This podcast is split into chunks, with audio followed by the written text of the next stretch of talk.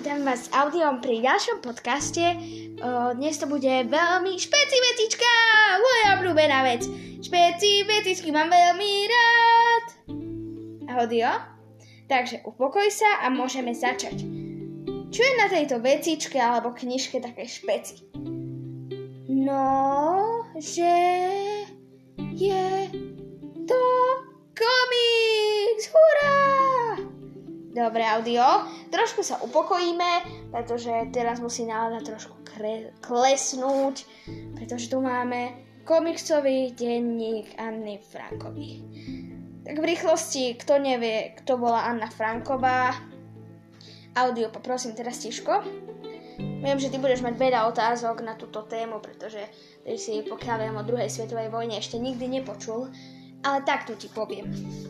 Uh, Anna Franková bolo dievča, židovské dievča, ktoré sa počas druhej svetovej vojny muselo skrývať, aby ju nezabili v koncentraku. A na čo jej to bolo dobré, keď nakoniec v tom koncentraku aj tak zomrela? Audio. Pozitívnejšie ideme na to. Anna si počas toho, ako bola ukrytá v vlastne ukryte, písala denník, ktorý dostala na svoje trináste narodeniny. Uh, a ona sa narodila dvanásteho júna uh, v roku devätnásťstotridsaťdeväť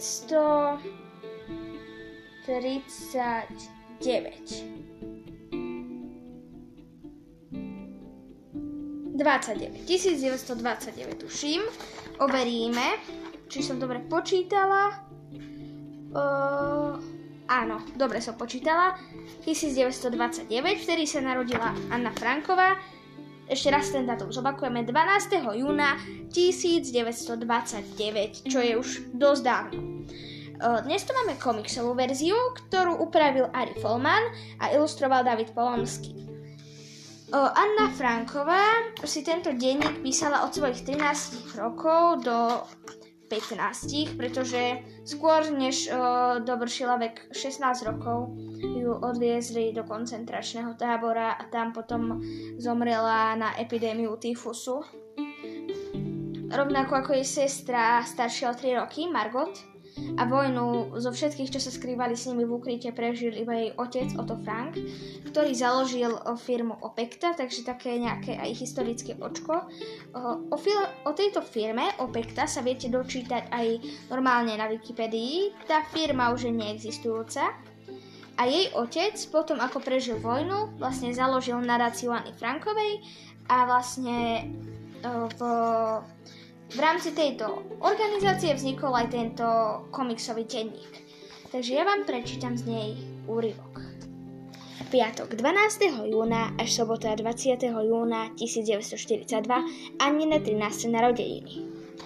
Nikto mi to neuverí, lebo mám len trinásť rokov, no cítim sa úplne osamelá. Mám milujúcich rodičov a šestnásťročnú sestru. Anna, na čo čakáš? Poď si rozbaliť darčeky. Haneli a Jacqueline sú údajne moje najlepšie kamarátky, ale v skutočnosti som nikdy nemala ozajstnú priateľku. Je rada stredobodom pozornosti však. Mám krdel nápadníkov, nevedia zo mňa otrhnúť zrak. Anna, poď dolu, nemôžem bez teba žiť. Rob, vráť sa domov, lebo prisám Bohu, zavolám políciu. S kamarátmi sa len bláznim a môžem sa s nimi porozprávať iba o tom, čo prinesie všedný deň. Neviem sa nikomu poriadne zdôveriť, darmo sa snažím, preto keď som ťa zbadala medzi ostatnými darčekmi, hneď som spozornila. Budeš mojou najlepšou priateľkou a budem ťa volať Kitty. Drahá Kitty, dúfam, že sa ti budem môcť zdôveriť so všetkým tak ako ešte nikomu a že mi budeš veľkou oporou. Stručne načrtnem svoj život. Moji rodičia sa zosobášili v Nemecku v roku devätnásťstodvadsaťpäť. Nebola to láska na prvý pohľad. Neprekáža vám, že som od vás oveľa starší? Neviem, ste môj prvý nápadník. Moja sestra Margot sa narodila v roku devätnásťstodvadsaťšesť. Nie je to najkrajšie bábätko na svete? To by si nemala hovoriť, drahá, prináša to smolu. O tri roky neskôr som sa narodila ja, Annelise Marie Franková. Bože môj, je ešte krajšia než jej sestra. Ak to budeš hovoriť, prinesie nám to smolu. Komu? No predsa nám, Židom. Na náboženstve sme si veľmi nezakladali, hoci mama pochádzala z tradičnej židovskej rodiny. Potom však priš- prišli nacisti a vyhlásili, že Židia sú iní než ostatní. Tento veterinár liečí iba židovské zvieratá? Nie, ale zaobchádzajú s ním ako so zvieraťom, lebo je Žid. Keď sa dostali nacisti k moci, dali si za cieľ odstrániť Židov z nemeckej spoločnosti. Hoci Židia netvorili ani jedno percento obyvateľstva, nacisti boli presvedčení, že sú príčinou všetkého zla. Všetkých mojich židovských priateľov, ktorí pracovali v štátnej službe, vyhodili zo zamestnania. Tým sa všetko len zhorší. Je na čase niečo podniknúť. Otec si myslel, že v Holandsku sú Židia v bezpečí, preto sa v roku devätnásť tridsaťtri presťahoval do Amsterdamu. Založil tam firmu Opekta, ktorej sa vyrábala tajná prísada na prípravu lekváru. Neskôr za ním prišla mama z Margot. Ja som zostala so starou mamou v Nemecku. Na Margotine ôsmej narodení som prišla z Nemecka ako dáček a tak bola naša rodina zase konečne spolu. Život v Holandsku bol krásny, boli sme takí slobodní, stále sme sa korčulovali, dokonca sme sa lyžovali vo švajčiarskych Alpách.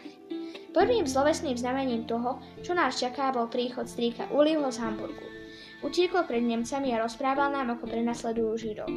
Nacisti vypálili synagógu aj židovské obchody a povybíjali okná. Spálili aj knihy, v ktorých sa písalo o židovskej kultúre alebo ich napísali Židia. Židia utekali a hľadali útočisko, kde mohli. Povráva sa, že v Dachau je pracovný tábor, kam nacisti posielajú každého, kto nie je poriadny Nemec. A čo tam s nimi robia? To si môžem len predstavovať. Drahá Kitty, kto by to povedal, že keď pre nacistami utečieme z Nemecka, vtrhnú do Holandska a všetko sa začne od znova. Židia von z vody, poďme, zmiznite! Prečo to robia? Lebo si myslia, že Židia šíria vo vode nebezpečné baktérie. Predstav si, Kitty, Židia sa nesmú voziť v električkách ani autách. Ešte sa môžeme voziť na bicykli. O dva týždne už ani na bicykli. Teraz už nemôžeme chodiť ani do parku, po, zo, po zotmení nesmieme ísť na ulicu a nesmieme navštevovať svojich kresťanských priateľov. Ešteže mesiac nemá žiadne vierovyznanie. Treba mi na záchod. Aj mne, ale pri všetkých tých zákazoch neviem, či môžeme. Milá Kitty, je príšerne horúco, všetci sa potia odfúkujú a v tejto horúčave musím všetko vybavovať pešo. Až teraz si uvedomujem, aká príjemná je električka, ale nám Židom tento luxus dávno odopreli, musíme chodiť pešivusom. Stále sa však nájdu dobrí ľudia. Šonkár na nábreží, nábreží Jozefa Izraela nás odviezol, keď sme ho poprosili. Holandania naozaj nemôžu na to, že sa nám Židom tak zle vodí. Táto knižka je určite veľmi pekná, odporúčam. Aspoň sa dozvie, do, môžu dočítať aj deti, je to také spracovanie, že podľa mňa áno, tak od desať rokov. Možno sa aj dozviete dačo o druhej svetovej vojne, tak ja som si to s Lenkou už čítal, už trošku viem, ešte sa jej niečo opýtam,